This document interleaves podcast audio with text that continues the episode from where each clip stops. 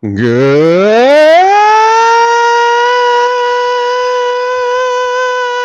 evening, Sports Zodians. How's everybody doing out there tonight? I am Mike Aglioloro. I am your host for this is Sports Zone. We're recording with you live like we do each and every week here via the I-95 Sports and Entertainment Radio Network. Of course, we are rebroadcast and redistributed through all our various podcasting outlets. So we thank you for joining us no matter how you join us Google Podcasts, Apple Podcast, Spotify, Stitcher, TuneIn, Anchor, Bullhorn. Rate, share, like, subscribe, do all the things. And we got a good show for you tonight. We will be joined by Dave Hastings and Eric Tressler and Eric Pfeiffer in a matter of moments here. We got a lot to talk about tonight. The division round of the NFL playoffs is in the books. We now know the teams that have made it to the final four, the conference championship round. In the NFC, both the Giants and the Cowboys got well, the Giants got completely destroyed. Unfortunately, the Cowboys just blew every opportunity they had. So, in the NFC, it is the Philadelphia Eagles taking on the San Francisco 49ers. In the AFC, Jacksonville Jaguars did, in fact, lose to the Kansas City Chiefs. At what cost for the Kansas City Chiefs? And they will be taking on what I think is probably one of the biggest shocks of the weekend, if not the biggest shock of the weekend. The Buffalo Bills, who were my pick to win the Super Bowl. Eric had them going to the Super Bowl at the beginning of the season, completely stopped every step of the way by the Cincinnati Bengals as Joe Burrow and the Bengals dominate the Bills by a score of 27 to 10. And that is our conference championship, folks. So, with that, we're going to wait a couple minutes here uh, for Dave and Eric to get here. I am going to kill a little bit of time here. And normally, this is the point where I would talk about something Mets related. Well, actually, I'm going to save what I was going to talk about till later. But we'll stick on the baseball thing for a minute here because I'm at least going to get this out of the way. They just announced um, the Major League Baseball Writers Association has voted Scott Rolen into the Baseball Hall of Fame to go with Fred McGriff, who was voted in by the Veterans Committee. I believe it was the Modern Era Committee last month. So that is your Hall of Fame class Fred McGriff, Scott Rolen. Um, I've always thought that Fred McGriff is a Hall of Famer, but it is an underwhelming class, uh, to say the very least. Um, so it was definitely surprising. Carlos Beltran only gets 46.5% of the vote. Alex Rodriguez doesn't even get 40%. Todd Helton actually um, Todd Helton came up just short. Billy Wagner actually moved his way up the rankings. And Fred McGriff is three home runs short of 500 for his career, cousin David. But I know the person who is here right now does not want to talk Baseball Hall of Fame. So that's why we call it filler. Ladies and gentlemen, Dave Hastings is here tonight. Dave, how you doing? I mean, in all honesty, Mike, I can't say I really feel like talking about sports at all after Sunday night, but uh, you know that's a fair point there, Dave. I did. yeah. Uh, I mean, it, so I'm. I, I spent the weekend with my family. Obviously, different portions of my family. Cousin David's in the chat right now. Saturday, I was with cousin David and my sister. We went down to the city. Y'all saw the photos. We got to see Colin Quinn, and then after the show, I got to stand in front of the Ghostbusters firehouse. Fucking amazing. So that was awesome. And then that night we get home, uh, excuse me, we get back to David's place and we watch the Giants get absolutely demolished by the Philadelphia Eagles. And then Sunday, I'm with my brother and his fiance. And yes, we're watching what happened with Buffalo and the Bills. And then comes the Cowboys 49ers game. And I'm gonna I'm gonna let you talk uh, a lot about this. I'm gonna be honest though, Dave. The only thing I'm gonna say is Brett Maher and the missed field goal that got blocked anyway, or the missed extra point, excuse me, that got blocked anyway. That's not what cost us this game, in my opinion. Oh, I love that- close. No, I love Dak and everything, but the, this was the worst game I've ever seen him play.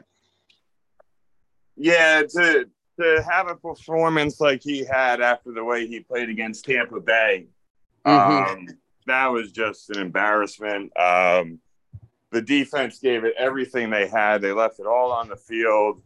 Yep. You know, if you told me that by the, going into the fourth quarter, McCaffrey and Deebo Samuel, Samuel combined would have been at less than 100 yards, that, you know, told me going into this game, San Francisco would have gotten held to 19 points.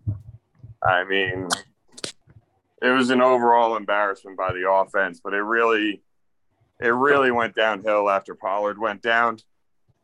Yeah. Uh, but I still, overall, I blame the loss on the offense, um, specifically Dak. Yeah. Uh, I don't think the defense deserves really any blame at all. I mean, even No. the big catch by Kittle was just an amazing catch. Yep. Uh, Trevon Diggs dropping an interception. Trevon Diggs missing an opportunity to jar the ball loose when Kittle, Kittle made that sick catch. Some of the bigger name outside of Michael Parsons and Demarcus Lawrence, all their big names really failed to uh, show up. And yeah, here we are. Another disappointing season, seventh uh, divisional round loss in a row. Uh, longest streak in NFL history of losing divisional playoff games. And back to the drawing board and probably in line to have the same experience or a similar experience next year. So, yeah, mean, Ah. it sucks and it's disappointing, but what are you going to do, right? And nothing we can do. Yeah, um, I don't really know quite much more to add to it, but I will tell you they they had the opportunity to take this game with three minutes left, and I know me and this man were texting a little bit in the group chat. I'm gonna welcome him real quick. Eric Tressler's here tonight. Eric, how you doing? I know he's there. I'm good. Okay. I'm good. I'm good. and I'll bring him in too. Eric Pfeiffer is also with us tonight. Fife, how you doing? I'm good, thank you. How are you? Well, we're in mourning. We'll get to you guys in a minute here, but we're we're getting our morning period out of the way first. Um, other than that, we're doing okay though, I think. Um, but with about three minutes left to go, the Cowboys get the ball back, and I had just said to my brother, if they score a touchdown, they got to go for two points here. They got to go for the win. And then Eric checks. There's no way they don't go for two, right? And we start going a little back and forth, and then all of a sudden it was the, the first two plays you knew they weren't winning this game. You knew they were giving the right ball back. And at that point i said fuck the kicker. The quarterback is the reason we're not winning. Well, i don't remember exactly what i said but that was embarrassing for dak. Uh, the fact that they weren't even trying to run plays at that point he, he was just straight heaving it. When we saw last year the botch with the time management as the game expired and everything they were able to go 10, 10, and 10 and drive downfield. And Dave, my biggest disappointment, I don't even think they really tried to do that. I don't think series. they knew, I don't think they knew what to do once Pollard went down.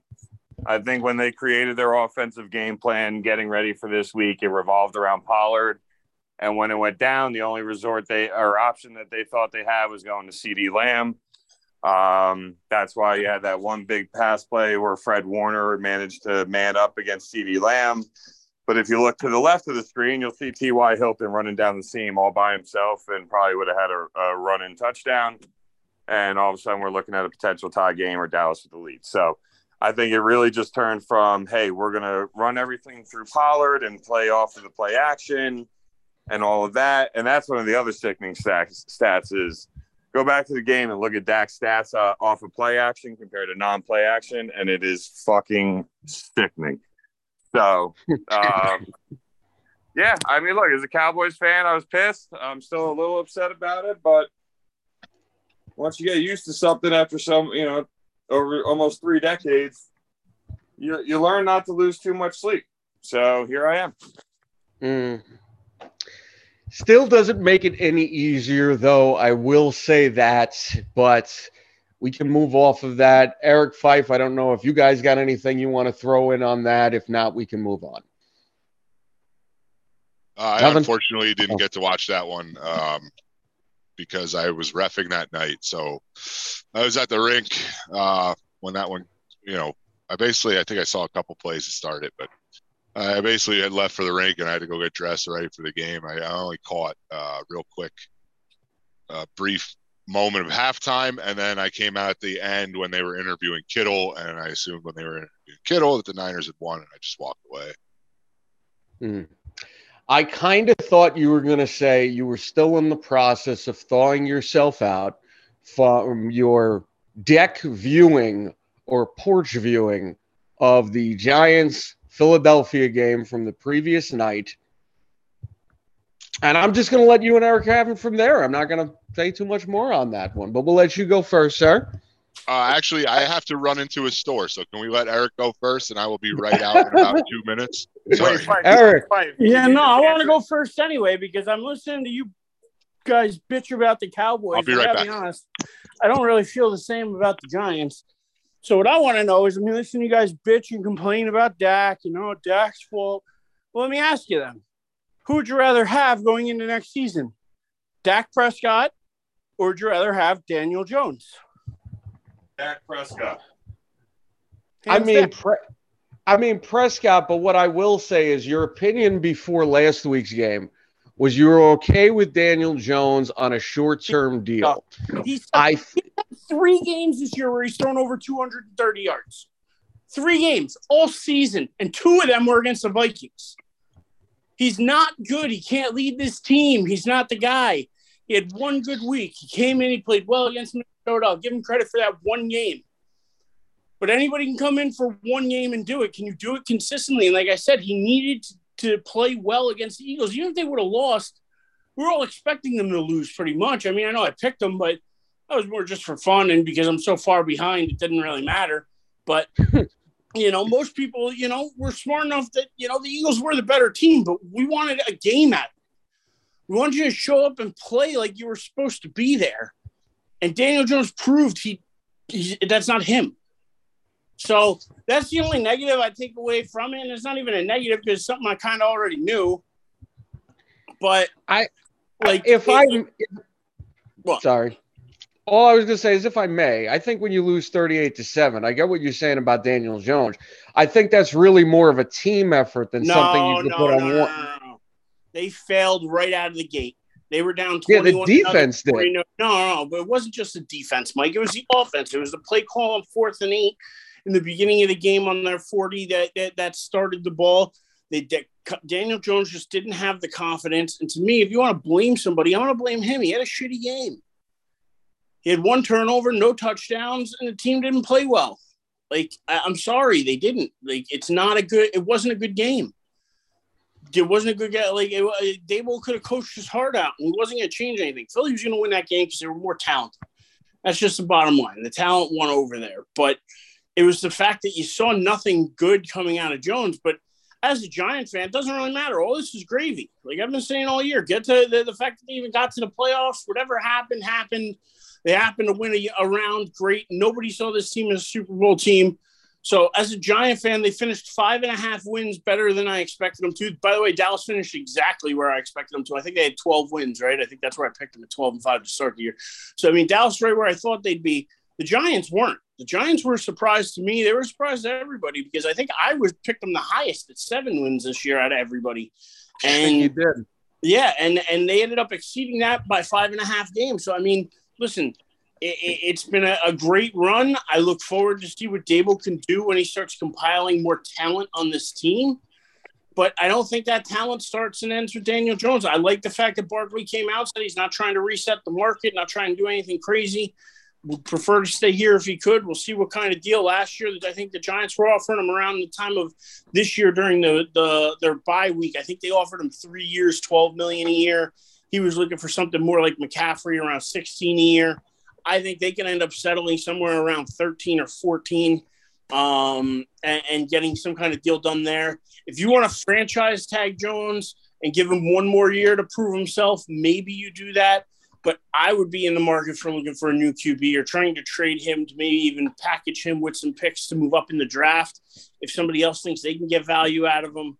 But I, I, I'm, I think the Daniel Jones experiment's about done. But that being said, I would much rather have Dak Prescott on my team than Daniel Jones. So I think you guys got just, just realize that there's some hurdles here. And the other question I guess I want to ask you guys is going into next year.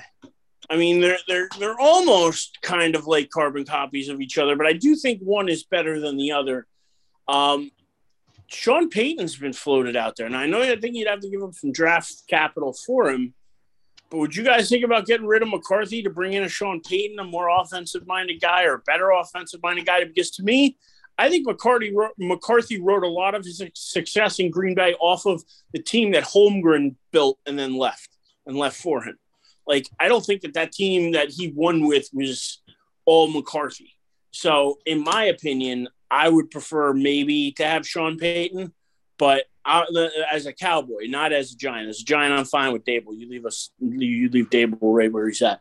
But um, as a Cowboy fan, would you guys prefer McCarthy over Payton? Would you prefer Payton over McCarthy, or do you think that there's no real difference in either one?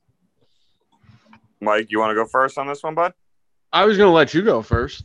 I'm going to be nice. So, no, no, after you, sir. No, after you. No, ladies first. So, you know that la- that last part wasn't necessary. Eric. But, you can be polite. Eric, Eric, when you asked Dak or Daniel Jones, I was going to say I'd rather Dak with Dabo. So, or Daboll, whatever. Sorry, uh, I rather Dak with Daboll because I think Daboll. You saw what he did with Josh Allen, and you see what Josh Allen was this year. You saw what he did with Daniel Jones, and you saw what Daniel Jones was last year. So actually obviously is having impacts on these quarterbacks that have the ability to move and and be more than just a pocket passer. So if you want my dream combo right now, that's probably what I would take. But if we're going McCarthy or Payton, I'm taking McCarthy. Uh, and the reason for that is he's done enough to earn that. And the reason I say that is for several. If you look at the total games that he's coached where he's had Dak Prescott as a starting quarterback, it's a, a barely over 50% of the regular season games he's coached and had Dak as a starting quarterback. Yet he's still above 500 without Dak. Barely, but he's above 500. He's also the first Cowboys coach to get lead a team to back-to-back 12-win seasons since Jimmy Johnson and Barry Switzer. He's also the first Cowboys coach to win a road playoff game since Jimmy Johnson in 92. He's done more than enough to earn the right to keep that job. Uh, I do agree. I think a lot of his success in Green Bay was related to the team Holmgren left him with, also getting a Hall of Fame quarterback in Aaron Rodgers, like in the prime of his career, obviously helped as well. Um, but I think he's earned the right to keep that job. My my my word, my concern with the Cowboys coaching staff is if they can retain Dan Quinn, because I am pretty sure that man is going to get numerous head coaching offers, and Jerry's mm-hmm. probably going to have to look at him and say, "Here's a blank check. We can't lose you." because if they lose him, he turned that that defense was literally the worst defense in their 70 year franchise history the year before he came in and now for back-to-back seasons they've led the league in pressures and turnovers and have been top 3 in sacks. Now obviously Parsons is playing a huge role in that.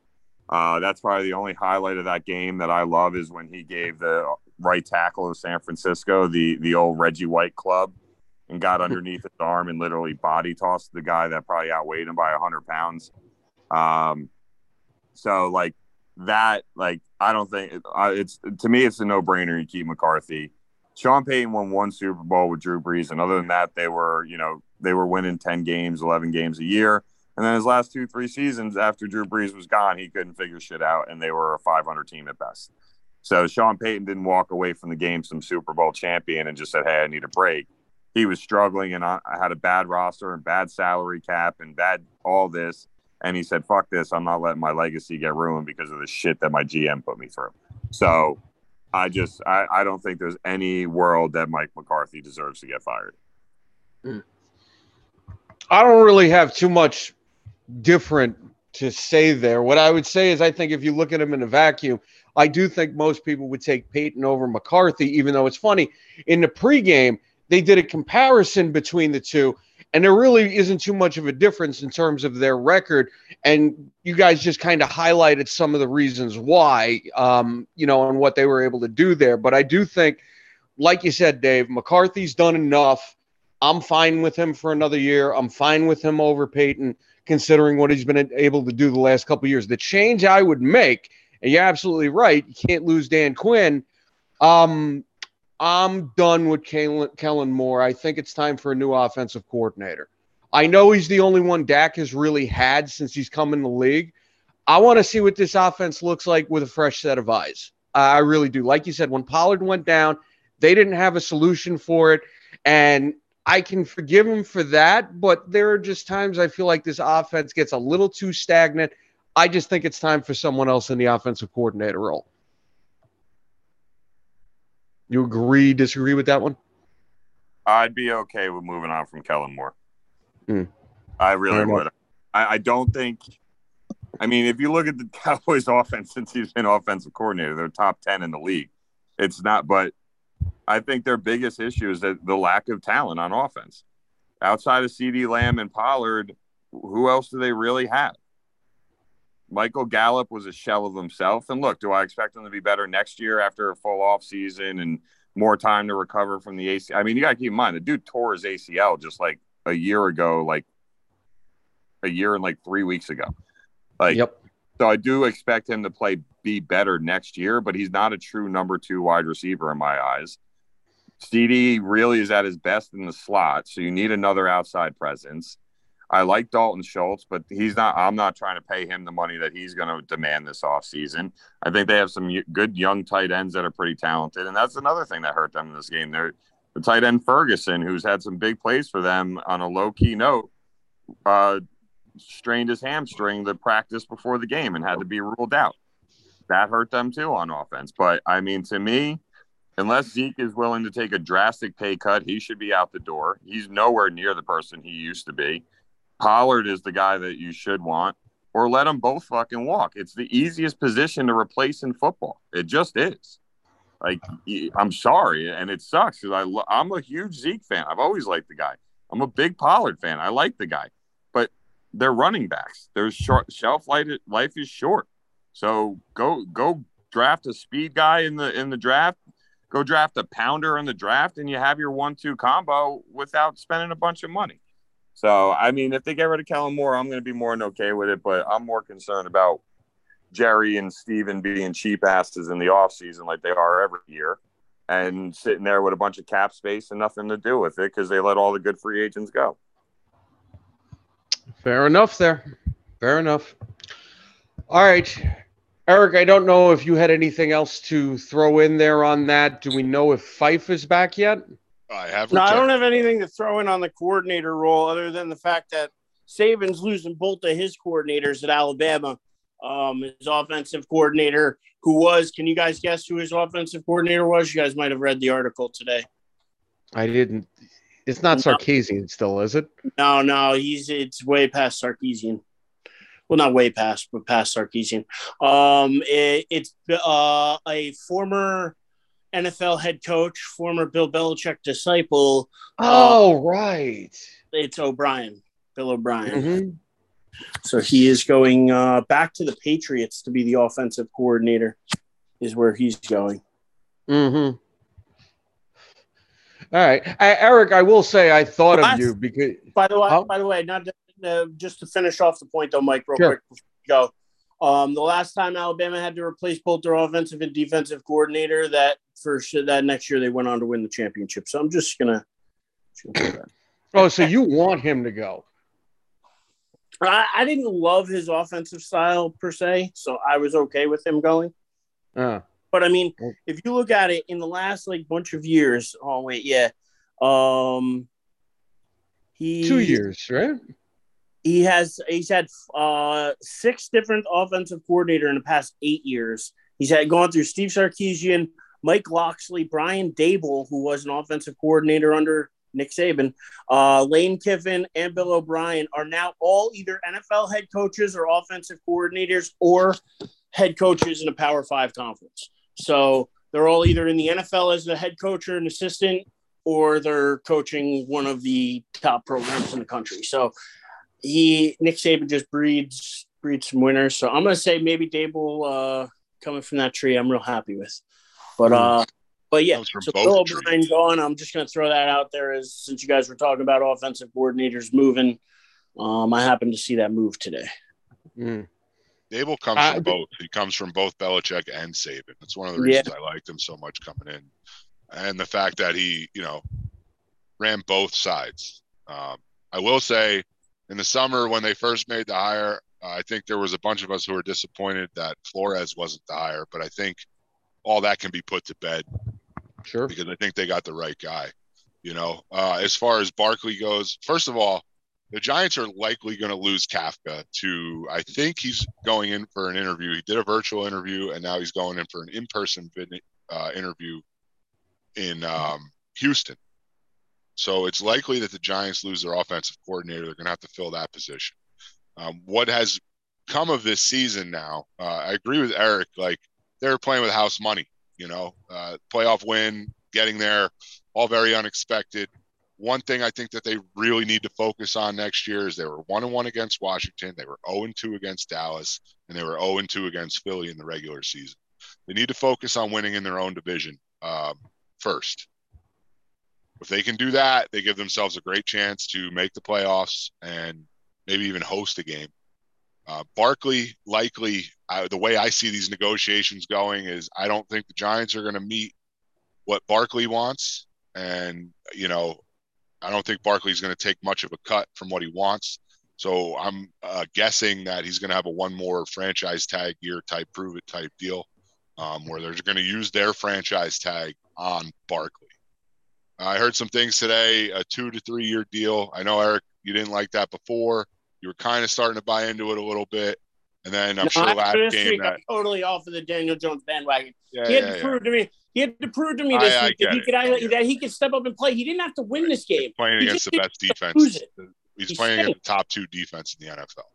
Doesn't matter. But, he had and the game plan. The game plan. Throwing for over the game plan was three horrible. games all year. The reason that he the reason he didn't have a lot of turnovers is they limited his throws. They limited what he did. If you give him more weapons and you give him more things to do, he's going to open back up for more fumbles and more interceptions the again. Thing for me this is how Daboll was able to was limit way him better. You know, you had your time. The thing for me is his pocket presence was way better. Okay. Um, I enjoyed seeing him play this year. I liked the way he used his legs. I liked how when the pocket broke down, he got out of the pocket he made some good plays throughout the year. I'm willing to give him two to three years. I still stand by that. I don't want him to get any more. There's a there's about 12 teams in the league looking for a quarterback right now. Let so somebody's probably going to come in and think he's you know going to be fine with their system or whatever. And if they offer him somewhere upwards of 35 to 40 million dollars a year, I don't care how long it is, don't pay him that. Pay him around what you would pay him for a franchise tag or two or three years, and I'm okay with it. I'm not going to say I'm elated by it, but I'm okay with it because it gives it still gives you time. You're not married to the man long term, and it We're still gonna, gives you time if he's we have a difference of opinion here, where I think they're going to franchise tag Jones, and I think they're going to sign Barkley at somewhere the 14 million dollar a year range. They offered him a three. They offered him th- uh, 12 million a year at the, at the bye week. It, it's a, they cut the you cut the difference in the middle and you could find a way to make it work, especially for a short term deal for a running back. I think. But when it's cheaper, when it's Jones, cheaper to franchise your running back, you franchise your running back. Also, a guy no, who's really injured, you want to see him play for another year. Look, I love Saquon to... Barkley more than the other guy, more than the next no, no, guy. It is though, but, because it's, but, Saquon Barkley franchise tag more in the 12, long run. Rather than Saquon Barkley franchise tag is twelve million dollars. What I'm saying is you're not listening to my words. You have to listen to my words. No, but you're not but listening. What I'm saying is, is it's 12, it's around 12 to 13 million dollars to franchise Barkley. I'm saying you can give Jones the same it would cost to franchise him for two or three years, and then you're not married to him.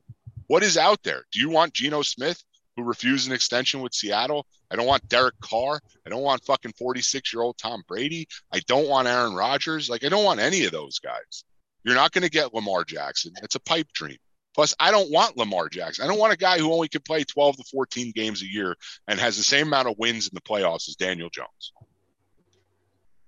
I don't want him. I don't want him. He won I an MVP, good regular season player. difference of the way we think that the Giants are going to go. You think that the Giants are going to sign Barkley long term, I think and they're going to franchise- I think it's going to go the other way. I think they're going to. I think they're going to find a way to sign Barkley short term and franchise Jones for one more year to see what he can do. He did not prove enough. He was garbage in that game against the Eagles. The I'm sorry. I know they're the number the two whole defense. game plan was garbage. How many carries? I don't care. You're down 14 nothing in the first quarter. The Philadelphia's only weakness is defending the run. How many carries did the guy have? Like you're down 14 nothing. Start eating some clock. Go get a score. All right. The fourth and eighth call was fucking garbage. Garbage. You were at four. You were at third and three. All right. Your quarterback tripped over an offensive lineman's leg who got dominated and pushed into the backfield as he was going to escape. And now you're fourth and eight. You need to let that drive go. All right. So I put that on the coaching staff. You need to let that drive go and try and play the field position game no matter, you know, it was too early in the game to say we can't stop. Unless you went into that game thinking we can't stop them, then you really have no reason to No, no, no. But here's where Like I at. understand they were moving the ball well on that first drive. They I were. got And then things kind of went downhill on that third and three. No, but You always gotta I throw it, explain it. I want let me explain it though, and here's why I, I can not. I, I listen. Do I love the call? Is the call I would have made? No, because can I live with it? Yes, and here's I why. can. Because of where they were on the field, you're talking a difference in field position of 15 yards. That's the way Daboll was looking at it as, in his head. He didn't have a kicker who could make that field, that a field goal that long, and he didn't have a punter he could trust to put it inside without without getting a touchback. The Why difference in the yardage was 15 yards. In that case, I'm okay with him trying it for fourth and eight. It's not, not. that it, it- to me. It's not as egregious as everybody else is making it out to be. It's a bad call and It's not a terrible call I would have made. Horrible. But I don't I think it's a call that cost because them the game. I think I it's a call that he was trying to get to rally some momentum, I pay my punter to be able to. I pay my punter to be able to put the ball out of bounds. I pay my Can I- punter to be able to do that. They practice that all trust him to day, every Listen, day. uh, Dallas all paid their kicker to make extra points, and he couldn't do it. So I mean, That's just because you just because you pay him to do it doesn't mean that they're doing it. That's what I'm doing. I'm having my punter pu- pooch pooch it into the corner. If they're inside the ten, I'm okay with it. You don't have to put them out at the one or the two. Just He get didn't it trust inside them the to 10. do that. It's not Where that they were to on the field, there 30 was no yards wiggle outside. room. There was no No, then you room. There then was- you line up. You line up. You hard count them. You take the five yard penalty, and you punt from there. Five yards back. You got a little bit more wiggle. It was. Like it's that's enough. football You're 101. not at a What 50. this what It's this season has you done. think to pooch punt it into the corner and just What have it this- land inside the 10 yard line. I get it that that's what they're paid for, but again, They're they're guys who paid to make extra points, and there's a guy who what missed five out of six of them. So I mean, yeah, I don't. So I don't know why they they brought him back to next. I mean, I'm cutting that guy. All right, but then you know I heard he missed the next extra point. Then I found out it was blocked. Richie James too at some It point during blocked. the year. The guy did nothing but have but but drop balls in big games. I, I'm I'm a I'm a, I don't know. He made some pretty good catches against Minnesota. See, that's the problem. Once you get this bias against somebody, you won't let it go. He made some very nice catches in big He made moments some against terrible plays. Minnesota. Slayton Made dropped a terrible ball that could have milked the game out. But Richie James played very well in that playoff. Slayton had some bad drops in that playoff game. Slayton played awful too, but he's a free agent. Bye. See ya. Again, the But- Giants are devoid of talent, so what Daboll's going to have a really hard time doing. And but this Well, is all what the we really brought him in for: is to start bringing in talent and talent that he could coach up. Let him Look. bring in his team. Let these guys from the old regime walk. That's what I'm they didn't at. fit. Let They them have walk. they have a successful season where they go and they win a playoff game. So now all the pressure is on that coaching staff. If they have anything less than a playoff berth next year, there's going to be a lot of people. I'm not saying I'm one of them. I'd have to see how the year plays out. I don't just make a decision based off whether or not they made the playoffs. But if they don't have something near what they had this year or better, that's not going to be a good look for them. And people are going to start to turn because this is New York and that's what happens. I love him. I think he's the right guy for the job. I think he should have the time to do it. They don't really have the cap that next year they're going to have the cap. What I would like to see them do is there are two players that are in unique kind of situations to each other. Uh, both are potential number one receivers. One I absolutely love, one I don't like as much, but I would wouldn't mind having him on the team. The one that I don't like as much, but wouldn't mind having him on the team. And this is a trade for. This is not. These guys have one more year left on their contract. One of their teams is in a rebuild mode. The other team is not going to be able to re-sign them for what they're going to be worth because they are a legit number one receiver. The team in the rebuild mode is the Colts right? You could see Michael Pittman Jr. get traded because they are in full rebuild build right now, and they're likely not going to re-sign him after next year. So if they can get some type of value in return for him, whether it be a third or fourth round pick or something like that, they'll probably move Michael Pittman. The other guy that I love, that I would love to see in the New York Giants, and I, I got to give Tiki Barber credit because this is who I heard this from, and I was like, ah, what the hell is Tiki talking about? Then when he said it, it clicked for me. It made sense. Is Tee Higgins? Tee Higgins is going to be in the last year of his deal next year. They are going to be Burrow, Ja'Marr Chase over there, and they're going to fill in the rest. Tee Higgins is a legitimate number one receiver. He was before Ja'Marr Chase got into the league. Then Chase came in and sort of took over. But if you watch those Cincinnati games and you watch a lot of red zone and all that, you see him flash over Cincy. Higgins, when he's out there, is making some big plays. That's a guy that I think the Giants would be able to acquire in the offseason via trade to put a, a weapon out there because Kenny Golladay wasn't the guy. What they have now, Hodgins is, I think, a good number two or three receiver. He's not a number one, although he did well filling in that role as the season played out. As you can see, they blanketed him with some good corners against the Eagles, and he did nothing. So you get a guy like Tee Higgins, he's not a guy that you can easily shut down. But I did not like the game plan. The defense, I don't know where the hell they were. They didn't show up, but they got dominated in the trenches. Their only chance was to win the trenches and win the run game, and they didn't do it. They had those two big boys down the middle. Um, I know Azeez was limited, but you got to try and get on the field for this game as much as possible. Um, their secondary was back. I think letting Bradberry walk was a decision that was made by the new regime that you know, they kind of had to do it, but it would have been nice to have Bradberry on our side instead of their side. But I can't put that game on Daniel Jones. They lost 38 to 7. That's not Daniel Jones's fault. No, no, it's a team game. It's, it's a, team then, game. I'm not saying I it's honestly, not. A, I didn't say it's all on Daniel. I just said I, per, per his performance, I I wouldn't I wouldn't be so quick to I, offer so, him 30 million a year. I put that more on the game plan. I think the game plan was horrible. Um, you know, there was that when the Jags came back from the Chargers, uh, from that when they were down to the Chargers in the first round. Um, one of the comments that I heard from a commentator was that Doug Pederson had to tie a string around his finger, you know, joke, metaphor, whatever, um, to remind himself to continue to run the ball. Down 27 nothing, Jacksonville continued to run the ball, and that's how they worked their way back. Uh, they had some big plays and big moments, big throws from Trevor Lawrence in that game, but it ultimately was the fact that they stayed bliss, disciplined and they kept using the run game.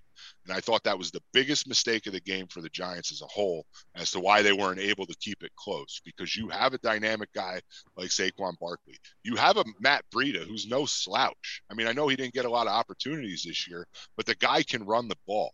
So you have a one-two punch there that that should have been the game plan. I thought even going into the game. Um, so I think that maybe what happened was maybe they go into it and you know Daboll saying Daboll and Wink and Kafka are saying, hey, we're not a Super Bowl team.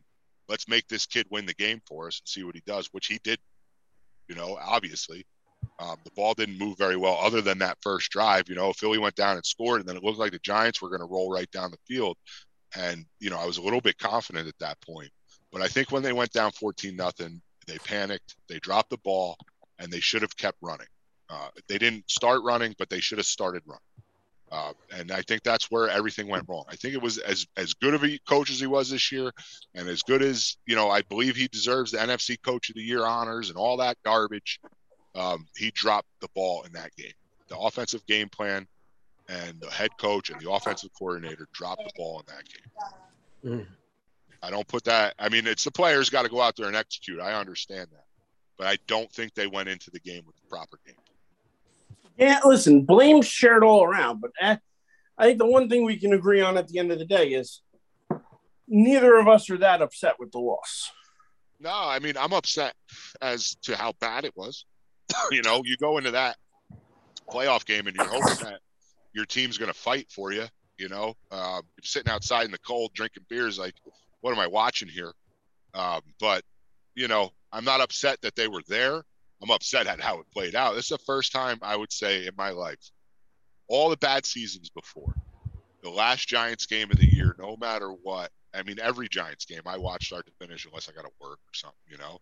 But I've always tried not to work on Sunday so I can watch my Giants. Um, this was probably the first time that I can remember the last Giants game of the year where I did not watch the last five minutes.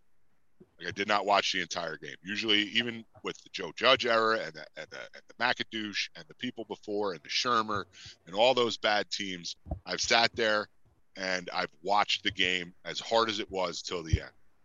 Another thing that came from this for me was I always had my hatred for Dallas and Philly on the same level. And I don't know if you felt this way during this game. My hatred for Philly has grown larger than my hatred. Don't worry, guys. I still hate the Cowboys or the broke backs. or Don't worry about that. I still hate them. But my hatred for Philly has exploded after that game because not only did they beat us, they fucked with us. All right. They lined up for it for fucking two point conversion up 27 nothing and then called timeout, kicked the extra point. That was a head game, man. That was screwing with us. Um, the the punt when they went to go punt and then they audibled and they ran up and they tried to hard count them and then they went and let the time run down, took the five yards and then punted anyway. Like all that felt like uh, they were so from between that and the Nate Sudfeld situation, my hatred for Philly has grown exponentially. And it used to be more so for Dallas because when I was younger, they were successful. Philly's never really been successful. The thing is, is when Philly is like, I think what Dallas has gone through over these last however many years, what is it, like 20 something years? 28. Has Oh, humbled them. Like Yeah. Dak Prescott, as much as I hate Dallas, Dak Prescott is a humble guy. And I can appreciate that. These Philly cocky sons of bitches, uh, and I apologize for all my profanity, but I just did not feel like they played with a professional level of sportsmanship. And maybe they don't have to. But I felt like the messing with They the never Giants do, though. That's- see, that's the thing. And that's the thing. That- they are always cocky whenever they're good. Like and that kills me. Always. This goes back to this goes back to me being in college back in the early 2000s when they had that run 2003 4 5 whatever it was and you know they were in the NFC conference championship game and I'm in, I'm in college down at Rider and I had a lot of friends who were in Philly so we'd go down to Philly and you go to the bars down there and like literally I went into one bar and this old guy pulls me into a different bar and pulls out this book that he made with every clipping of every win they've had from the newspaper. They're, they're fucking insane. Like they are, they're, they're they're slightly demented. Some of them, and I hate to say that, but like because I I love some some of those people I know from Philly. and know, they're great people, but man, when it comes to sports, they, there's something just there's a screw loose with these people. I don't get it, and uh, like that's why like it's I'm totally with you that and maybe this will uh, I, i'm sure it doesn't upset dave or mike at all to hear us say this but i'm totally on board with you that, that my hatred for it just it, it extends beyond the, the eagles though and goes to all of philly sports. Like Well, philly yeah. sports to me have now overtaken boston sports as like the one fan base like i just don't want to listen to. Like Well, i just I- don't want to like be around This, I've this said push it- wasn't even for me about the fans, dude. This push was for the way that Nick Sirianni handled himself. Well, it's the the, whole city. the it's way- their yeah. swagger. It's the way It's all just- of them are. You look Yeah, at Joel and- Embiid; he's the same way. You look at any of these guys down there in Philly. I mean, I, I can't speak for the ho- for their hockey club as much with the Flyers. Ah, I, I haven't the followed them as much. But That fuck the they wore Flyers black. anyway. Yeah, I've nobody, said it- a shit about them. And then the Phillies. I mean, the Phillies had their own swagger about them, you know, with Bryce Harper and and Schwarber and those guys and, and the run they made. The whole city's got that swagger. So it goes from the players to the fans, and everybody feeds off of it. One bridge, t- non-city motherfuckers. I I've said it before, I'll say it again. The only good things that ever came out of Philadelphia sports wise is Allen Iverson and the Rocky movies. That's it. That's And I it. used to say this too, Mike. There, because you know I do like a Philly cheesesteak, but I also love Jersey cheesesteaks, and I always compare. I said their their sports teams are a lot like their cheesesteaks, uh, mediocre at best. I'm gonna have to meet you at Meatheads one day. We're gonna have to like you. Uh, we're gonna have to like meet there. Like you go from your house, we go from mine. We're gonna meet there for like lunch one day. Nice. I'm telling you, that Meathead's place is legitimate for a New like it's it's a damn good cheesesteak. If you guys are ever in the Lawrenceville, Princeton area in New Jersey, there's a place called Meatheads, and it is. I did make the drive one day, and let me tell you, it was worth. I think it was worth the drive. Like I wouldn't make that drive all the time, but if I have a hankering for a cheesesteak and it's a Saturday afternoon, I don't got nothing to do, I might make that drive. So I'm just saying. So I'm totally with you that there's some damn good Jersey cheesesteaks too. Absolutely. Hmm. Okay, I think with that, we will move on here. And very briefly, we'll talk about the AFC because, yes, there was another conference that played football on Saturday and Sunday. You had the Kansas City Chiefs getting past the Jacksonville Jaguars. At what cost, though? Because Patrick Mahomes comes out of it with a high ankle sprain. Even if he plays this Sunday, he's not going to be Patrick Mahomes at 100%. And that's that's a bad situation right there. And then on the Sunday game, yeah, we've talked about changing narratives and all that stuff and unfortunately, the narrative with the Bills still doesn't change. Joe Burrow, the Cincinnati defense dominated the Buffalo Bills from start to finish 27 to 10. I gotta Dave, say that to oh, me was the uh, biggest disappointment of the weekend. I'm jumping ahead yeah. of Dave here because that was no, I I, I, I meant you actually. I meant bigger you disappointment. Actually. Bigger disappointment than the Giant loss. Bigger disappointment than anything this weekend was the way that Buffalo came out as flat as they did, and uh, they were at home. There should have been uh, Hamlin's up there in the stands. They like I don't know if they were over emotional and something got to them, and they just but whatever it was, th- this was not the competitive football team that we had seen all season uh, for most of the game anyway, and uh, was really uh, I felt like probably one of Allen's you know worst games too. Like I, I, don't know, he didn't he didn't play well in my eyes. So like I to me this whole game was a disappointment because especially after the hype, like you thought this team could have been a team of destiny, and instead they come out and get rolled over like that. Uh, and, and, a lot of it plays into I think the Bengals felt disrespected. They kept hearing about all oh, this neutral site game and how the NFL had already come out and said they sold all the tickets and it was a sellout for the neutral site game and this, that, and the other. And the Bengals are sitting here going, well, if we win, there is no neutral site game. So why are we talking about a neutral site game before this game's even played? So I think it put an extra chip on the Bengals' shoulder and really turned the tide here and got it to where I think that it was it, with as flat as the Bills came out and as as you know revved up as the Bengals were, the Bills almost didn't have a chance, and it kind of played out that way. But yeah, no, that, this game was my biggest disappointment. I expected more from this Bills team, and uh, the fact that they came out so flat on such an emotional day. Uh, definitely has to be the biggest disappointment of the weekend.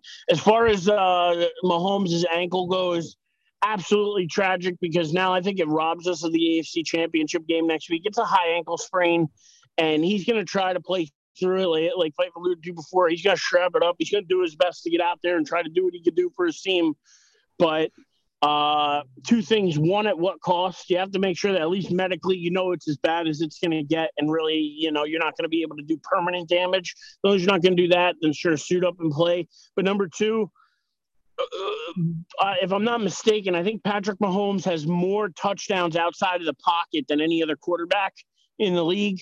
And for a guy with a high ankle sprain, I don't know how much out of the pocket he's going to get and I think it really hinders that KC team. I mean, I, I think you guys are kind of hearing where I'm leaning here, but I just think that, that, you see it open up as a Kansas City favorite, and then the high ankle sprain, and now all of a sudden, you know, Kansas City's a two point, maybe even two and a half point un, uh, underdog now.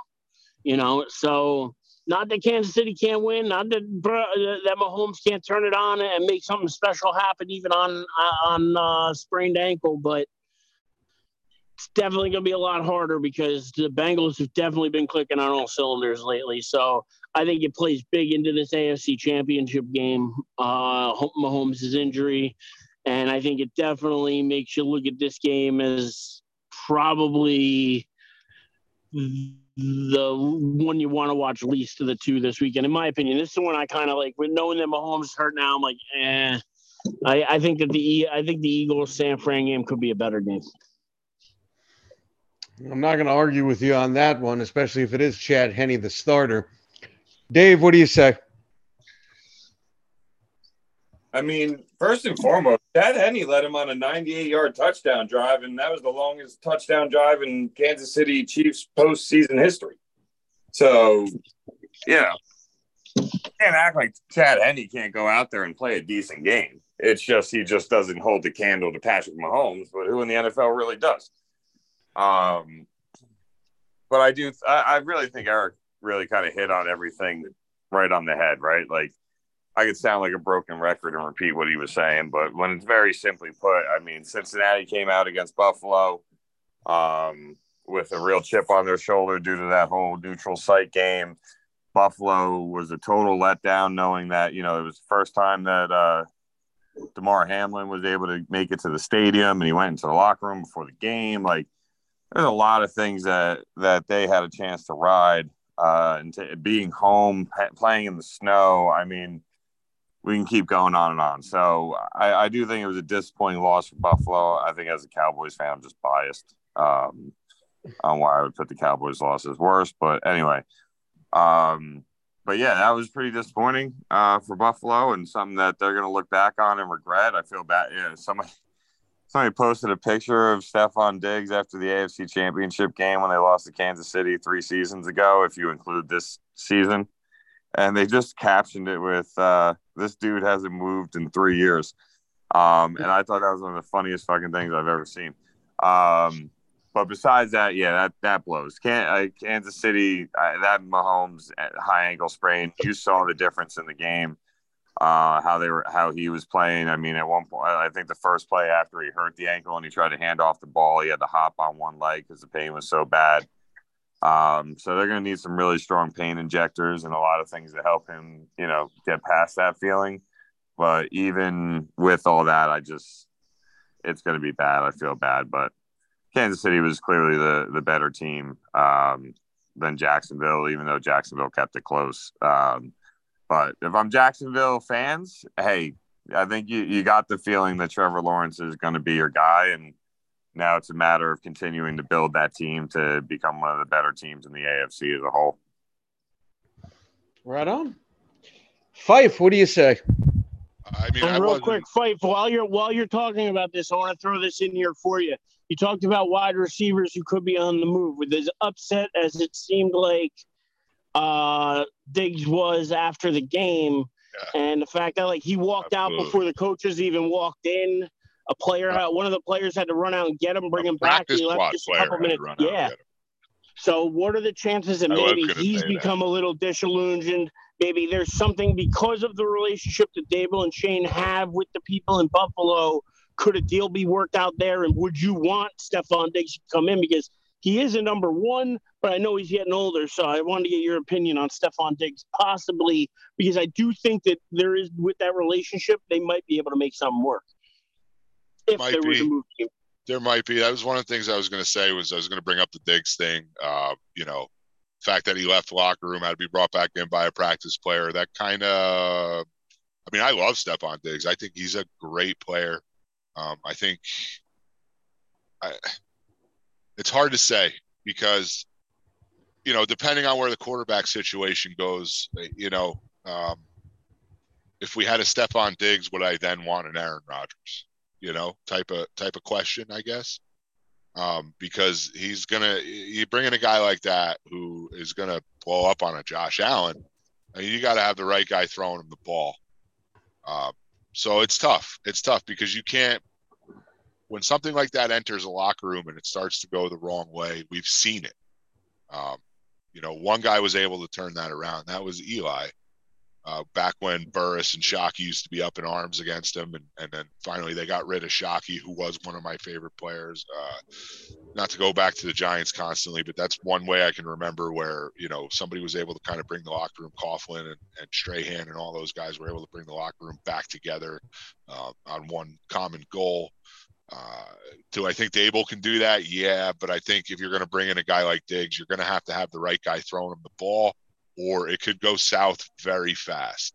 Um, I personally like, honestly, not saying that maybe he's a better receiver, but he could be damn near the same caliber. Is that's why I was so high on like a Tee Higgins because of the situation there because they know they're not going to be able to re-sign him. So do they get one more year out of him? I think a lot of that's going to have to do with whether or not they win the Super Bowl this year. If they don't win the Super Bowl, they may want to hang on to T for his last year in his contract, see if they can get that combination back to another dance. Um, but I don't know, man. That's a tough one. I'd have to sit on that for a while because I did think about that right away too. Like, well, if Diggs is pissed, let's bring him here. But with the connection with Abel and all that stuff, but um, I'd have to know that he was he was mentally in for it if something went wrong, you know, and he wasn't going to turn. As far as that Cincinnati Buffalo game goes, I'm not sure if anyone else picked him. I picked Cincy. I was not surprised at the outcome of that game, one iota. And uh, I'm not trying to pat myself on the back or anything, but uh, ever since about you were the only one. Ever since about week 12 or week 13, uh, Josh Allen just hasn't been playing actually Trevor Lawrence has been better. Uh, Josh Allen has turned the ball over a lot the last five weeks of the season or so. Um, he just has not been playing great football, and I think that's one of the reasons right. why Diggs had such a problem. Fife, just to drive your point home, you know, there's so much national media coverage on Dak Prescott's interceptions. Josh Allen actually had more turnovers over the second half of the season yeah. than Prescott did, but it was because of fumbles. He threw he threw one less pick but he fumbled the ball like four times. I think Dak didn't fumble it once. Right. Like Josh Allen was not playing to the caliber that Josh Allen played last year, especially in that those playoffs. Like last year, he had a great playoffs. He, he also did not play well against Miami. Um, just they were um, that much better of a team versus Miami where they could get away with that. So the sloppiness of that Miami game kind of drove it home for me. Plus the fact that Joe Burrow just finds ways to win in big moments. Like I respect the hell out of that. Um, I like Burrow.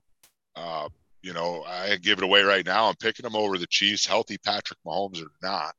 Uh, they've done it already, and I think they're going to be able to do it again. There's something about that team, dude. They were down three offensive linemen. They had three backup offensive linemen, in, and I'm I'm willing to say that I don't think that right now there's a quarterback in the league that plays in the pocket. And I know he can get out, he can scramble, he can run, he's got some legs. I don't think there's a guy who manipulates the pocket better in the league right now than Joe Burrow. It's like a young Tom Brady and a, and a, a, young Peyton Manning with with fucking wheels. Like he can get out and he can run for 7, 8, 9, 10, 11 yards and pick up big first downs on third down with his legs. But he manipulates the pocket. He moves around in the pocket, which is a huge help to a you know two three second string offensive line. So I'm willing to say that I don't think there is a quarterback in the league right now who plays inside the pocket and can manipulate the pocket with those small steps. You know, we talk about those small steps. A guy moves his chops his feet one or two times to the left or to the right, and the next thing you know, the pocket resets. Like I think he does that better than anyone in the league right now. And I think that's what wins them playoff games. That's what helps them when, like, remember last year they didn't have a good offensive line. And I think his footwork is what compensates for the lack that they have on the offense. Hmm. As far as the Mahomes injury goes, I did hear somebody say, um, "What would you rather have, Mahomes on one leg, or it was either Jones or Prescott on two?" And I think the whole panel in that show that I heard say it was like Mahomes on one leg, you know. But that said, it's a much, I don't want to say easier, but when you roll your ankle or you get that high ankle sprain in game and you hop around and you move around on it and you jog around at halftime and, and you keep it working, you can kind of play through that. What hurts it is that night you sleep and it stiffens up. And then that whole week, you're going to be off that whole week. You're not playing in a football game. I think those injuries are actually easier to play through as long as there's no tears or, or anything like that. I think they're easier to play through in the moment when it happens because adrenaline will kick in, especially big playoff game like that. I think he's going to be a little bit hobbled. I think, you know, it's the NFL. They have the proper things to inject into his ankle to make it numb, but he's still going to have problems. But I don't attribute that to why I, I'm going to pick Kansas City or I'm going to pick Cincinnati over Kansas City. I just think that they're a team that knows how to win, and Joe Burrow is an X factor. Whether people want to admit it at this point or not, I think more people do than don't.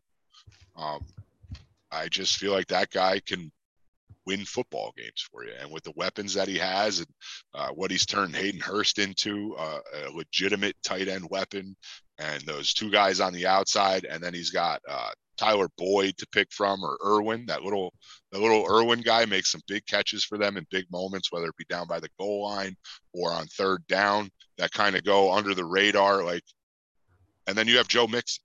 I just feel like aside from their problems on offensive line that he compensates for, the Bengals offense is probably one of the more complete offenses. And then they come in with a very good defensive scheme um, that sort of hides their weaknesses on defense, if that makes any sense. So I just feel like as far as a complete team goes in the AFC, they got to be it right And the only thing, oh, I didn't even realize he got kicked out. Okay. The only thing I will throw in on that is I feel like last year with what Burrow did, everyone was still kind of like, well, he's he's brought himself to be third best QB in the AFC. I think right now you have to kind of look at things and realize no, Burrow is probably the best non-Patrick Mahomes quarterback in football right now. Allen's taken a little bit of a step back, at least in my eyes. There. Um, and really quick, just want to point this out for anybody that is out there listening that don't pay it to Cincinnati or you know Joe Burrow. Like he's been playing how he played on Sunday or Sunday, right? Yeah, Sunday. Yeah. Mm-hmm. He's playing how he's played on Sunday for the last like 10, 11 weeks. Like he has been playing great football for almost three straight months now. So this is like, he had a good game. Like, no, this dude has been balling for like three months. Legit. Yeah. And if I remember correctly, this is sort of what happened with them last year. They started out a bit slow. Um, he was getting knocked around a lot, and then somewhere within the first, you know, after the first month or two of the season, all of a sudden, boom, things just mm-hmm. started to click. The difference this year was he, he didn't play as well. I don't feel like when Chase was out. I could be wrong, but I no, feel like Chase missed some time, and that's when he, he wasn't as good. And then when Chase came back, he was, uh, you know, him and Chase together are very good. But I think he's he is a lot to me dependent on Chase, in my opinion. Actually, know, you know, though, really no? quick, I got a uh, an interesting question for you guys. That's more overall football in general. After what we've seen, when you put Chase and Burrow on the field together, and you put Tua and Waddle together, how many of these NFL teams are going to start considering drafting the number one guy from the school that their young quarterback played at because they played two years or three years together and you know and maybe came out the same year or a year apart. Because that's what like i, I think mean, that's, that's interesting mindset because i know when they when they first and it's drafted, not just them DeVonta smith and jalen hurts as well. Uh, yeah like I mean, AJ Brown changed that Eagles offense. No disrespect to DeVonta Smith, but AJ Brown's the reason the reason that offense is, was what it was this year compared to last year. You have a guy you have to double, which yeah. opens everybody else up. Yeah. Him staying. Yeah, but I think he still had over a thousand yards as a rookie, and I think like ninety-eight or like not around ninety catches. He had a good rookie year. Oh, you're not wrong. I'm just saying, as far the connection was definitely there. Like you're not wrong at all. Mm-hmm. Yeah. So I mean, but I, I, think there's something to it, and that's why I wouldn't be surprised. I'm going to throw this out there real early, well before the draft, that it might be smart for the Jets to think about, especially if he falls, because right now the way it looks like it looks like Bryce Young and then Will Levis, a couple other quarterbacks are ahead of C.J. Stroud. C.J. Stroud is a very good quarterback out of Ohio State, and it wouldn't be bad for the Jets to think about if they could bring in an offensive minded, you know, a good offensive coordinator to work with them. They just drafted their number one receiver last year. So you would be able to put Stroud back with his number one. I mean, and then, and then that would know, make a lot of sense. You know who comes out uh, the year after Stroud? Who's that? His new number one receiver, who is Marvin Harrison Jr. I mean, Oh, yeah. talk about pro pre, pro pedigree, and I've seen that guy make some amazing plays in college football. Being a Big Ten fan, um, so they have an opportunity to where if they took a CJ Stroud, not only would they have his number one from the year prior, but then next year they might also be able to draft. You know, because he's rookie quarterback. There's no guarantee they're going to not have a top ten pick again next year. Uh, they might be able to draft Marvin Harrison Jr. and then that would be even more like that's like copycat times two right there because it is a Hmm. copycat league, and I believe Dave makes a very good point that um, The- the only- start doing that. The only thing I want to throw in on that is I, I agree. I think it's a trend that we're going to con- continue to see for probably the better part of the next decade. I, I want to point out something you all kind of mentioned there. DeVonta Smith with Jalen Hurt, yes. Having AJ Brown open things up in terms of the double teams. Um, Waddle with Tua, you brought in Tyreek Hill. It kind of did a little bit of the same thing there with Ja'Marr Chase and Joe Burrow you still have two really good guys in Tee Higgins and Tyler Boyd. I think it helps for familiarity with the younger quarterback, but I do think depth is still important, though. Well, yeah, but it would be the same if you were Yeah. talking about the uh, Dallas this year. If they would have kept the, um, Cooper instead of trading him, I think you would have had a better season because you would have had Cooper and Lamb, and it would have been a better year for Dak and a better year, uh, espe- maybe even better year in the playoffs for you guys. Who knows? But I think you We were guys all saying that from the trade- start. by trading by trading uh, by trading Cooper. I have a question for you guys, and it's in regards to a team that I know is still playing next week, but uh, and I don't want to get too far into the off season. But you're the general manager of the San Francisco 49ers, and you just had this kid, Mr. Irrelevant, come in and make himself relevant. You also have a guy that you drafted very high in Trey Lance. Obviously, Jimmy G is going to be cast off of this whole situation. He's going to be somewhere else um, to start next season. But if you're the San Francisco 49ers, and this is a quick question, are you holding both? Are you picking one and moving the other? Like, what do you do? I'd hold both. I'm holding both, starting Purdy. I think you kind of have to. No, I, I, to be honest, I think I'm trading Garoppolo because I don't think you're going to have another year where his trade value is as high as it is now. There's a lot of teams out there that could be clamoring for him. I That's think assumed, though. him, Yeah, but I That's- see him cast off. it's like, not I- really yeah. assumed because I really do think that I- think the Jets would be stupid enough. I think Saleh would be a guy who's worked with Garoppolo before, coming from San Fran, that would think about bringing him in. So no, Well, I, I think that there are teams out there that would bring him in, and so Right, no, like, I'm not going to call that be- crazy. I think he's going to be cast off. Like, I don't think he's going to be in a San Francisco uniform next year. But what I'm asking is, if you're the GM, are you holding both Trey Lance and Brock Purdy, or are you going to try and get some value? There's no, there's no harm. No, no, there's no harm in holding both of them right now because Purdy's Mr. Irrelevant, so he's getting paid peanuts. So to hold both of them, you're not hurting your cap whatsoever. So one, no, I'm not getting rid of one and possibly giving somebody a star. I'm holding both and going to see what happens. Because Yeah. right now, Trey Lance has to be able to stay healthy enough to be on the field, and who knows, he may Wally Pipp himself and not even get the job back. So if Brock Purdy leads this team to a Super Bowl, he's probably going to be your Week One starter next year. I think, I think much like you think, Garoppolo is somewhere else. And I think Trey Lance is on the bench wondering if he'll ever get the chance to start again. And One I think that's where we end up. Coin flip, Garoppolo, Daniel Jones. You got to take one. No and other it's option. only because it's it is only because of the age and because of the health. I am going to take Daniel Jones because I do not trust Garoppolo to stay healthy. And if I'm not mistaken, he's at least 33 right now, 32. Like he's older. He's, he's been around the league a while. So, Trey um, Lance or Daniel Jones. Tr- uh, if Trey Lance is healthy going into next year, if he if he's, then I'm picking Trey Lance. I, I would rather see because I think he's got more talent, and I want to see what Daboll can do with that talent. I'd take Daniel Jones all day in that scenario. That's because That's you're good. crazy, Mike. I Okay. draft I draft a new quarterback. That's what that's what I would honestly like to do, Dave, because I think that there this is a good quarterback class, Um, I think there, with the right coaching, there are some gems in here, and I would like to see what Daboll could do with that. Starting fresh with the guy that he picks, not a guy like Allen who he comes in and coaches up, not a guy like Daniel Jones who he didn't get the pick, but now he's got to again coach up. I want to see what he could do when he goes out and handpicks his own talent and the the level that he could get that talent to. That's what I want to see because I don't trust the way the Giants used to draft.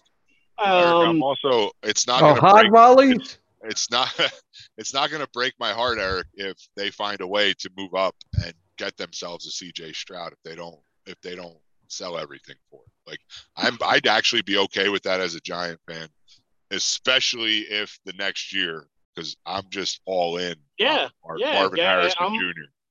Like I am. and listen, in I'm in on your Harrison. train of thought. I'm in for that. You know me, I'm a Bama guy, but I'm in on your train of thought. If we happen to get a CJ Stroud, if the Giants were to go that way and draft a guy, um, then yeah, I, I am with you there. And yes, I think that uh, we're on the same page. That I would be perfectly happy next year going hard to get a Marvin Harrison Jr. Um, even if you had to trade up to get him. Uh, You're because I talking a wide receiver who's been conditioned to be a pro his entire life. Yeah. Oh, I Hmm. think it's I think it's tremendous. I know. I yeah, I love that train of thought. Um, and I'm I'd be totally for it. All right. All right. I think with that, it is time for picks here, picking the conference championship games this coming weekend. Um, so to go down last week's records, Dave went three and one with his picks. Eric went one and three. Myself and Mr. Pfeiffer both went two and two. And this is going to be the last time I read the season records because at this point, I don't point, even think you know- have to read them. Just name the champion and Dave. Dave Uh, Hastings, Dave Hastings, ladies and gentlemen, at 80, 47 and 2. He's got it wrapped up. Fife, you came in second place. I'm in third. Eric, you were in fourth.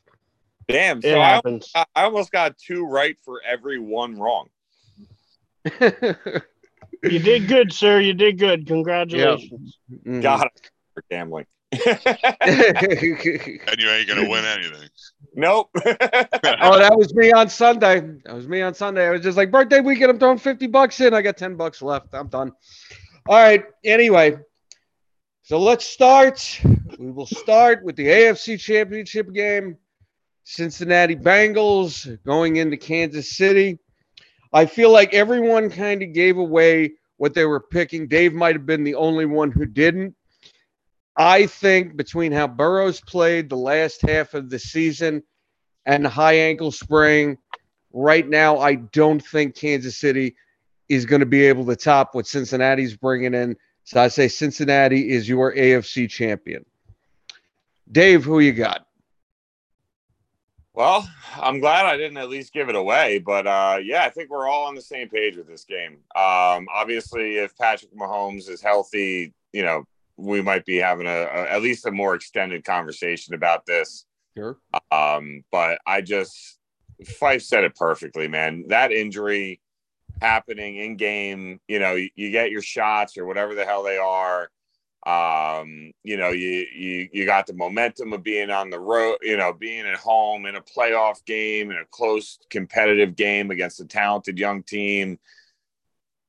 I I just don't see I just I, I don't see how how Mahomes is going to be able to get through this game. I, the week is going to catch up. The the pain's going to get worse.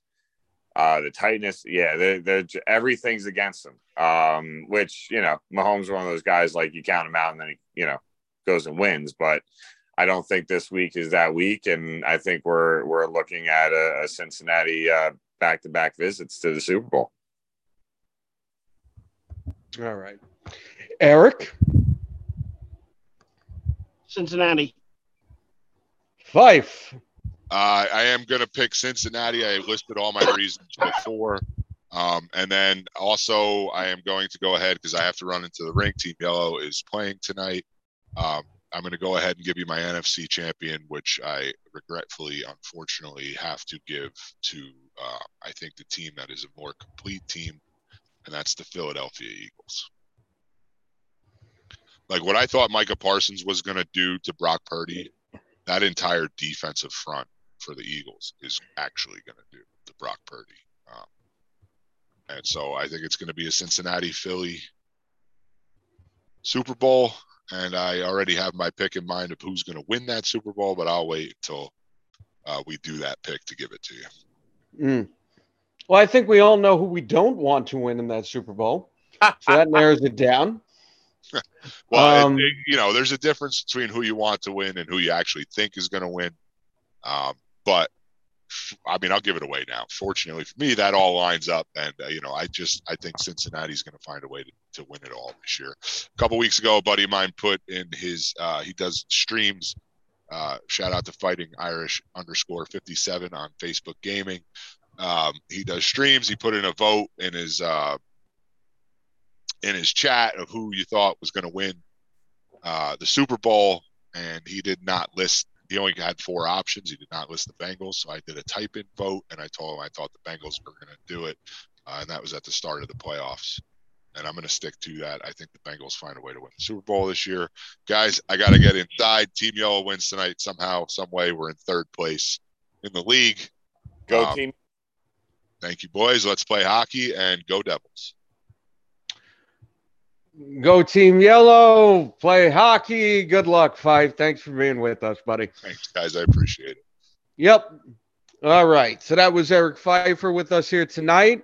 So we'll do San Francisco taking on Philadelphia. And Fife basically said it right there. I don't want to do this, but I will pick Philadelphia.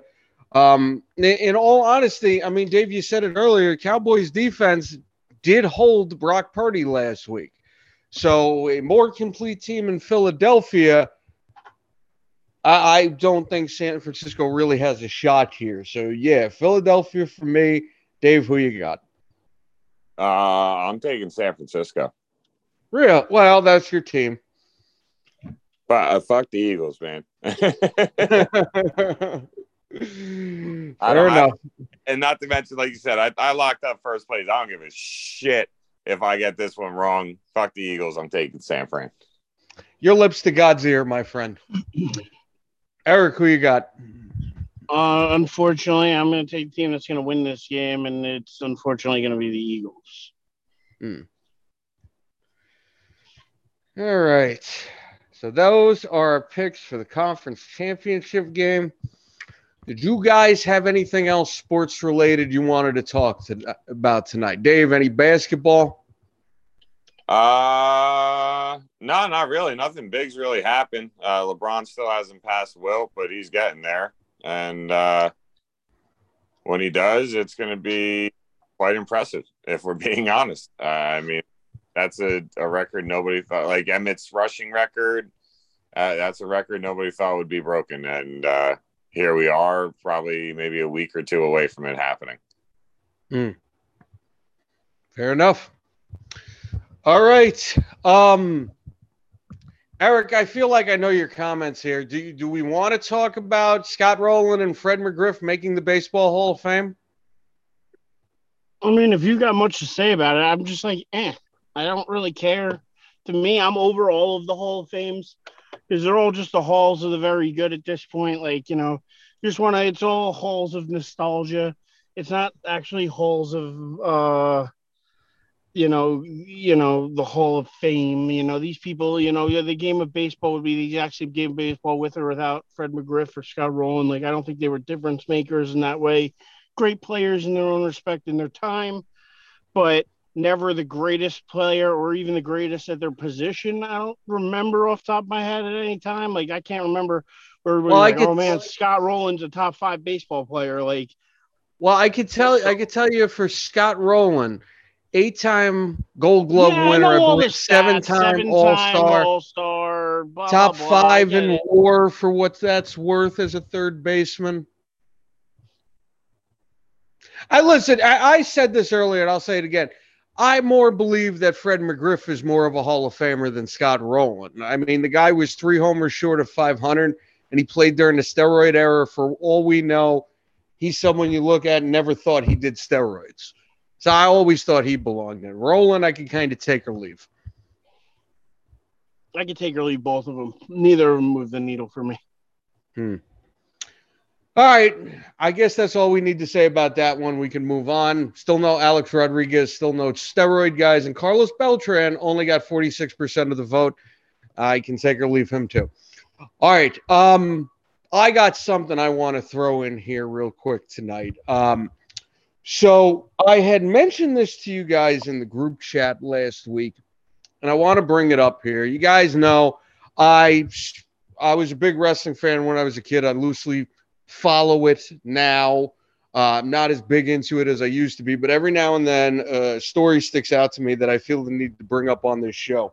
Um, one of the bigger names in wrestling over the last 20 years that you guys probably have never heard of before, uh, besides me saying it last week because they've never been on WWE TV, were the Briscoe brothers tag team, Jay and Mark. Uh, I've had the opportunity to see some of their promos in Ring of Honor, uh, and there's some of the most hysterical and psychotic looking shit you'll ever see in your entire life. It's some really entertaining stuff. I bring this up because last week, Jay Briscoe, who would have been 39 tomorrow, uh, died in a two car accident.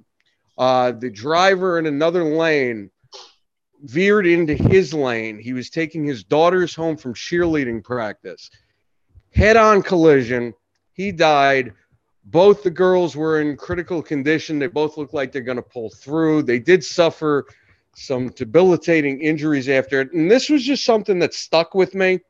I know we had the Damar Hamlin thing a few weeks ago, and obviously we were all very affected by it. This one kind of hit me a little harder, if I'm going to be honest. Probably because it's so close. His birthday was so close to me and Eric's birthday. Eric, the dude, was only four days younger than you. And this is a guy who, you know, him and his brother got to be this tag team where they basically played themselves. They were two chicken farmers and landscapers from Delaware.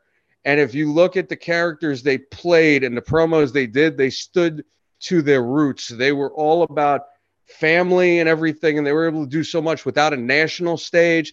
And they weren't even allowed to be on a national stage when AEW bought Ring of Honor last year because of some tweets that Jay had made a decade ago that were horribly homophobic tweets that he apologized for numerous times over the last decade and had done things to make right in the gay community. He actually had to donate two full paychecks. He wasn't making no WWE money, mind you. I don't think either of us could probably, I don't think any of us could really afford to have to donate two entire paychecks to anti hate groups. He did that, made amends with that community. And a number of people came out in support of him, including a few gay wrestlers who said that Jay was nothing but great to them in their time uh, together. And like I said, it just it just hit me harder because y'all know I turned 40 this week. Eric again, dude was four days younger than you. You know, 1984 birth year. That's my sister was born in September. Your cousin David is born in September of 84. That just hit me a little hard there. And I, I just, I think it sucks that that happened. And again, this is a guy I didn't really watch that much of, but you follow wrestling, you hear the name Briscoes. And it just, he did so much without having the national stage, and now he's never going to have that shot again. So I just wanted to bring that up here tonight. You guys, I don't know if you guys have anything you want to throw in. I mean, may may may the man rest in peace. Um, I mean, I'm happy to hear his girls are alive, even with the, the debilitating injuries. Um, it's still always better to be above ground than below ground. Um, mm-hmm.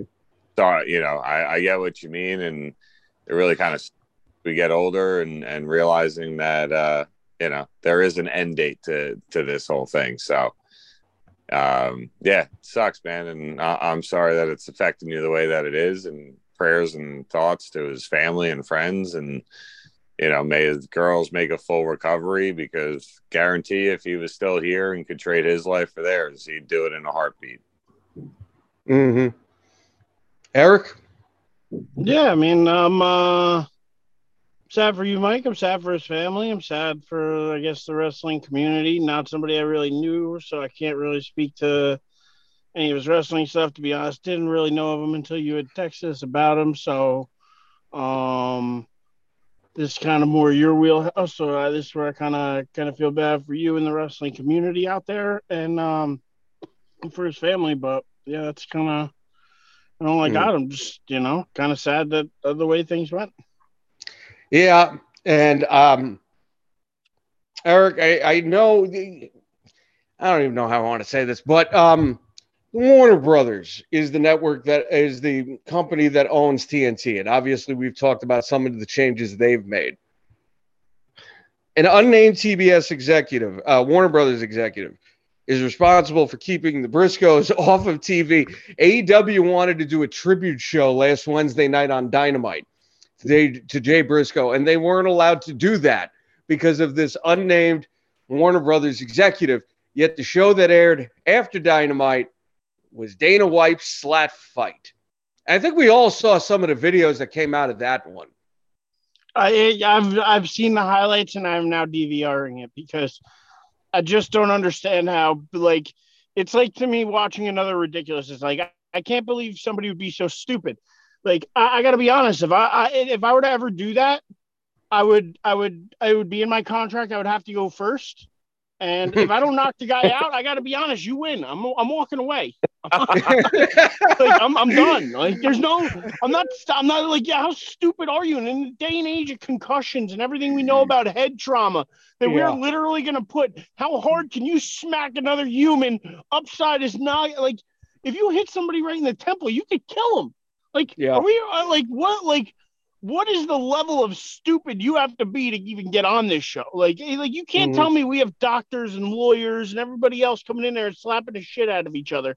Like, this isn't like real life people like me and you, Mike, having a disagreement, being like, all right, well, let's slap it out. Like, this is fucking like people actually going, hey, like, let's make some money. Like, let me see how hard I can smack you, and then you smack me back. It's just stupidity on another level that I laugh at. I enjoy and I just can't believe that this is like this is the world we live in. Like you you can't tell me going into this you like you have to already know that you have brain damage or something. And like it's mm-hmm. not going to get any worse. Like I'd have to be near vegetable status to to be to, to get in there and want to do this. I like to try like I, this to me blows my mind to know like that, that them not having a tribute is bullshit. The the Warner Brothers exec shows you why Warner Brothers in certain aspects is still a, a clown show. I'm glad mm-hmm. that they at least have somebody good running DC now, and I'm not going to worry about the Warner Brothers side of shit. Um, but just remember, just point. remember, you already said it. I'll say it again. That's okay. If you did something bad 10 years ago that you've apologized for and showed genuine remorse for, you don't get a second chance maybe go join Power Slap and they'll let you on the fucking show. No, but the thing is, is that Warner Brothers has let people have a second chance because it was James Gunn who got fired by Disney for tweets he made ten years or twelve years ago, and it was well, Warner famous. Brothers DC that picked up already, the pieces. He was he was already famous though. Jay Briscoe is someone only famous in no, wrestling I'm just, circles. I'm just saying though, but I, am not disagreeing with you. I'm not disagreeing and, and, Warner you. Brothers too. I'm just saying that whatever that Warner Brothers exec had against Briscoe, whether he didn't come up and shake the kid's hand and give him an autograph or something like I, I don't know. We don't know what the beef was, but all I'm gonna say is I'm just happy Warner Brothers and DC are two separate entities now. And uh, it, you know, and we're gonna see what James Gunn and, and Peter Safran could do at the other side. But to bring it back to Briscoe, to bring it back to all that, like I, I the power slap nonsense, like it, it, them not allowing the AEW thing and then the slap fight coming on after isn't hand in hand. It's not like one happened because of the other, but it's just it just goes to show you the level of stupidity out there that well you don't want to you don't want to honor somebody who tried to do the right thing was like you said try, not doing anything stupid not out drinking overdosing doing something stupid who's driving his girls back from like a you know practice or whatever and to have this tragedy happen, like that's to me where I'm like, you know, that that's a nice, you know, as sad as it is, it's a nice story too that he didn't die doing something shitty. And you know, you could have found a way to honor that, but instead, you not only not honored that, but instead, you have the concussion fucking championship on right afterwards. Like to me, it makes no sense. And if Oh, you see that's the what it videos, needs some to of be these called. some That's people are just they're literally in a fucking stupor around the stage, like fucking walking, and then they they're allowed to get back up there. And like I'm like, how is this possible? And then how do you go for round two? Like how much time do you allow? Do you allow them six months time before they're allowed to get slapped in the noggin again? Or are they up ten minutes later against the next guy? Like I gotta know the rules here on when the next when the next slapping is. Can't even call it a fight. It's a kind of fucking sissy ass bullshit is this? No, Dana White's a smart businessman. He saw an opportunity here to make some quick money. It's good for him. But at the same time, how he could keep finding people so stupid, I, I, I I'm it blows my mind. So Dave, jump in here. You got any thoughts about Power Slap? Have you seen the highlights? If if not, are you going to like I did go back and, and watch it and start watching it? I believe it comes on Wednesday night. Like, but the level of stupidity here is just, uh, uh, I mean, astronomical. Oh, I saw the highlights of the one girl where she fell backwards and then went to stand up and fell forwards and basically did a front. they were like, "Yeah, you're done." Um, but the sad part is, I think if she just fell backwards, they would have helped her up, let her gain her balance, and then started the next round. So yeah, Mm. Eric, I, I see what you're saying, and yeah, I'll watch highlights of it. I can't say it's something I'll I'll, I'll watch all in all, but also keep in mind I don't have cable, so I can't record it. yeah, see, that's where that's where the only way I would watch this is DVR because I give two shits about whatever they're talking about in between. I just need to see the ten seconds in which somebody gets slapped in the face. I'm gonna forward, fast forward to the next slap. I'm gonna watch this whole hour long show in about five minutes every week, but that's okay because I'm just getting it's me just getting the highlights every slap.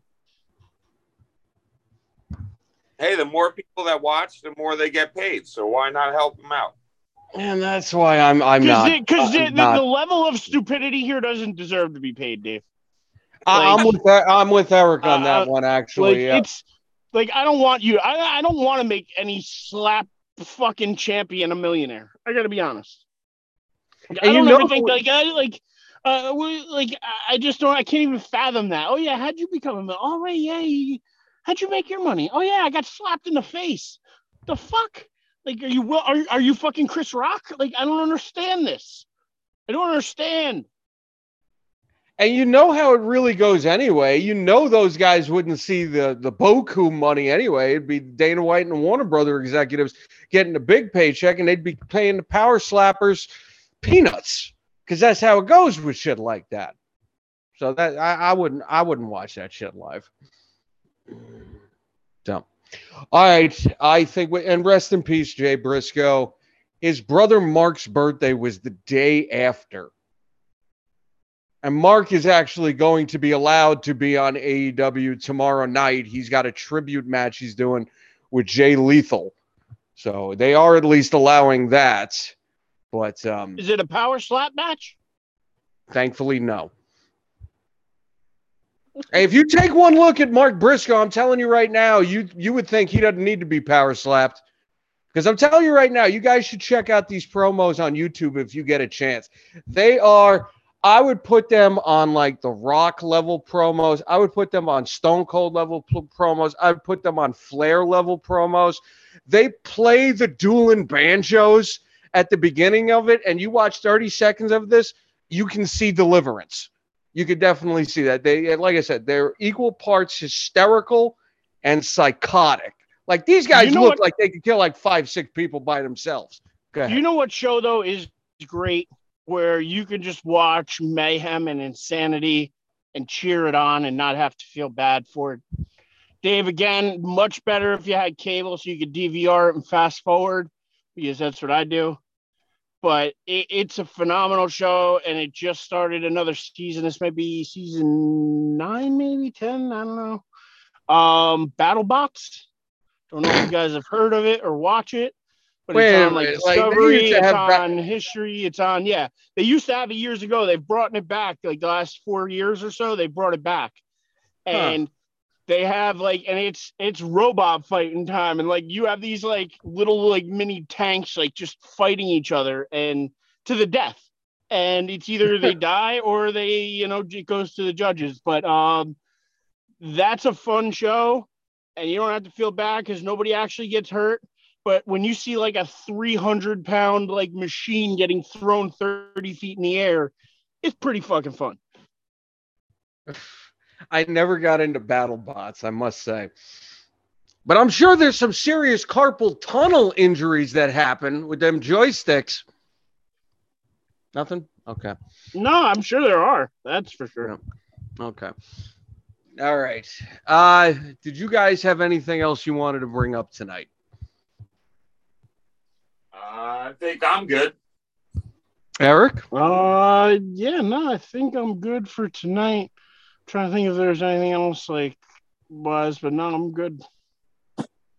Did anybody have any interest in the Oscar nominations that came out earlier today? I don't think I've seen too many Oscar nominated movies this year. But um what's her name? Angela Bassett got nominated Best Supporting Actress for Black Panther, Panther Wakanda Forever, so that was pretty cool. Yeah, I can't say I pay much attention to Hollywood award shows. They make enough money off of me. Mm. I Well, you like the know be- Razzies better, or at least the nominations for the Razzies better. Oh, they took some heat today. They took some heat. I can't remember what movie they nominated, but they not uh, whatever actor they nominated was like 12 years old. So There's everybody a 13 year old girl, and a lot of people were like, "Oh, she shouldn't get nominated for a Razzie. Yeah. She's too young." Blah blah blah. Like, you know. But at the same time, it's meant to be like it's a not taken seriously. Yeah. Yeah. It's not. It's not. It's it's satirical at best. It's like getting nominated by as be, best picture by the Babylon Bee, or you know, The Onion. You know what I mean? Yeah. Like it's like you know that's that's what it's equivalent to. So I don't think people should really be that upset. Um, as far as the Oscar noms, no, I don't have much thought on it other than you know, obviously Angela Bassett is probably going to win for for her performance in Black Panther. Um, and that's about all I really know. Other than that, uh, I really didn't see any of the other Oscar nominated movies, although I wanted to. Oh, your Um, movie. No, you saw one of them. Your movie, Top Gun Maverick, got nominated for Best Picture. Yeah, it's not going to win though. It's a phenomenal movie, and I would vote for it, but I don't see the Academy voting for it. Um, but hey, listen, obviously, uh, Oscar worthy. I mean, to me, it's, it was one of the best films I've seen in years, in years. So I stand behind that. I've watched it multiple times, and every single time it stands up. Hmm. So uh, I was, I was but surprised by yeah. that. Uh, sorry. No, no, all good. And then um what was the other one that was uh yeah, no, I don't really have any other Oscar things. But yeah, no, Hmm. that's that's about it. Hmm. All right. Well, then I think with that, we can get out of here for tonight. Thank you, everybody, for listening to us on our various podcasting outlets Google Podcasts, Apple Podcasts, Spotify, Stitcher, TuneIn, Anchor, Bullhorn. Rate, like, share, subscribe, do all the things. Always thank you guys for supporting us. And I think Mike. that, like I said, yes. So uh, real quick though, how weird is it gonna be? And Dave, you too, how weird is it gonna be? We got what three weeks left to talk about football? After next week, we really only have like one game left to talk about the Super Bowl. We're gonna have to start getting into some hockey and some basketball here pretty soon. And I know that's me too. I gotta start diving more into it. I uh try I've been trying to follow Knicks and Rangers as much as I can, but definitely need Well- more. And then Mike, we got pitchers and catchers coming real soon. So um, it's getting to be another exciting time of the year where even though football's winding down, we have a lot of other sports, including March Madness, starting to ramp up. So I'm excited for us kind of getting out of this football. I'm not going to call it a football funk because I always enjoy talking football, but just to get out of just football and start to get back to some of those other sports that we love too. Well, Eric, since you mentioned it real quick, the Devils haven't lost a game since the new year. Huh. There you go on another hot streak. Beautiful. I well, throw that- remember, I know Fife says he hops in and listens to the end of the show to see what he missed. So I think he'd appreciate hearing that part. So that's for you, Fife. Devils haven't lost a game since the new year started. All right. Listen, I love it too. I believe it or not, I got my devil's hat on right now. I thought Yeah, you were earn that. I, I was told to, but I, I don't listen. I, I still wear it. It's a nice hat. and it's comfortable. Although, Mike, I want to know, and I know you guys didn't sell them the lids, but I want to get one of them big hats. I want to Oh, get a yeah, big we, hat. we didn't have we didn't have those there. Eric, No, I, there's a company. I know the company. I've been on their website. I'm gonna get one eventually. Okay. Eric, what? Yo, Mike, if Eric buys one of those hats, I say one month suspension without pay. I think it'll cost him about half a penny. I mean, I mean, I, I'm gonna defer to Dave on that one. You heard him. All right, I'll have to accept the penalty. All right, let's get out of here. Let's do some final thoughts. Dave Hastings. Uh, since I'm on a uh, Fife kick, go Team Yellow, and until next week. Thanks, Dave. Eric Tressler. Stay sweaty, my friends. Uh, till next week when we uh, start talking Super Bowl. I can't believe the whole year, the whole the whole season's gone by already. Yeah, it is crazy. Stay sweaty, Eric. And I am Mike Aglioloro. Thank you, everybody, for listening. We will see y'all next week.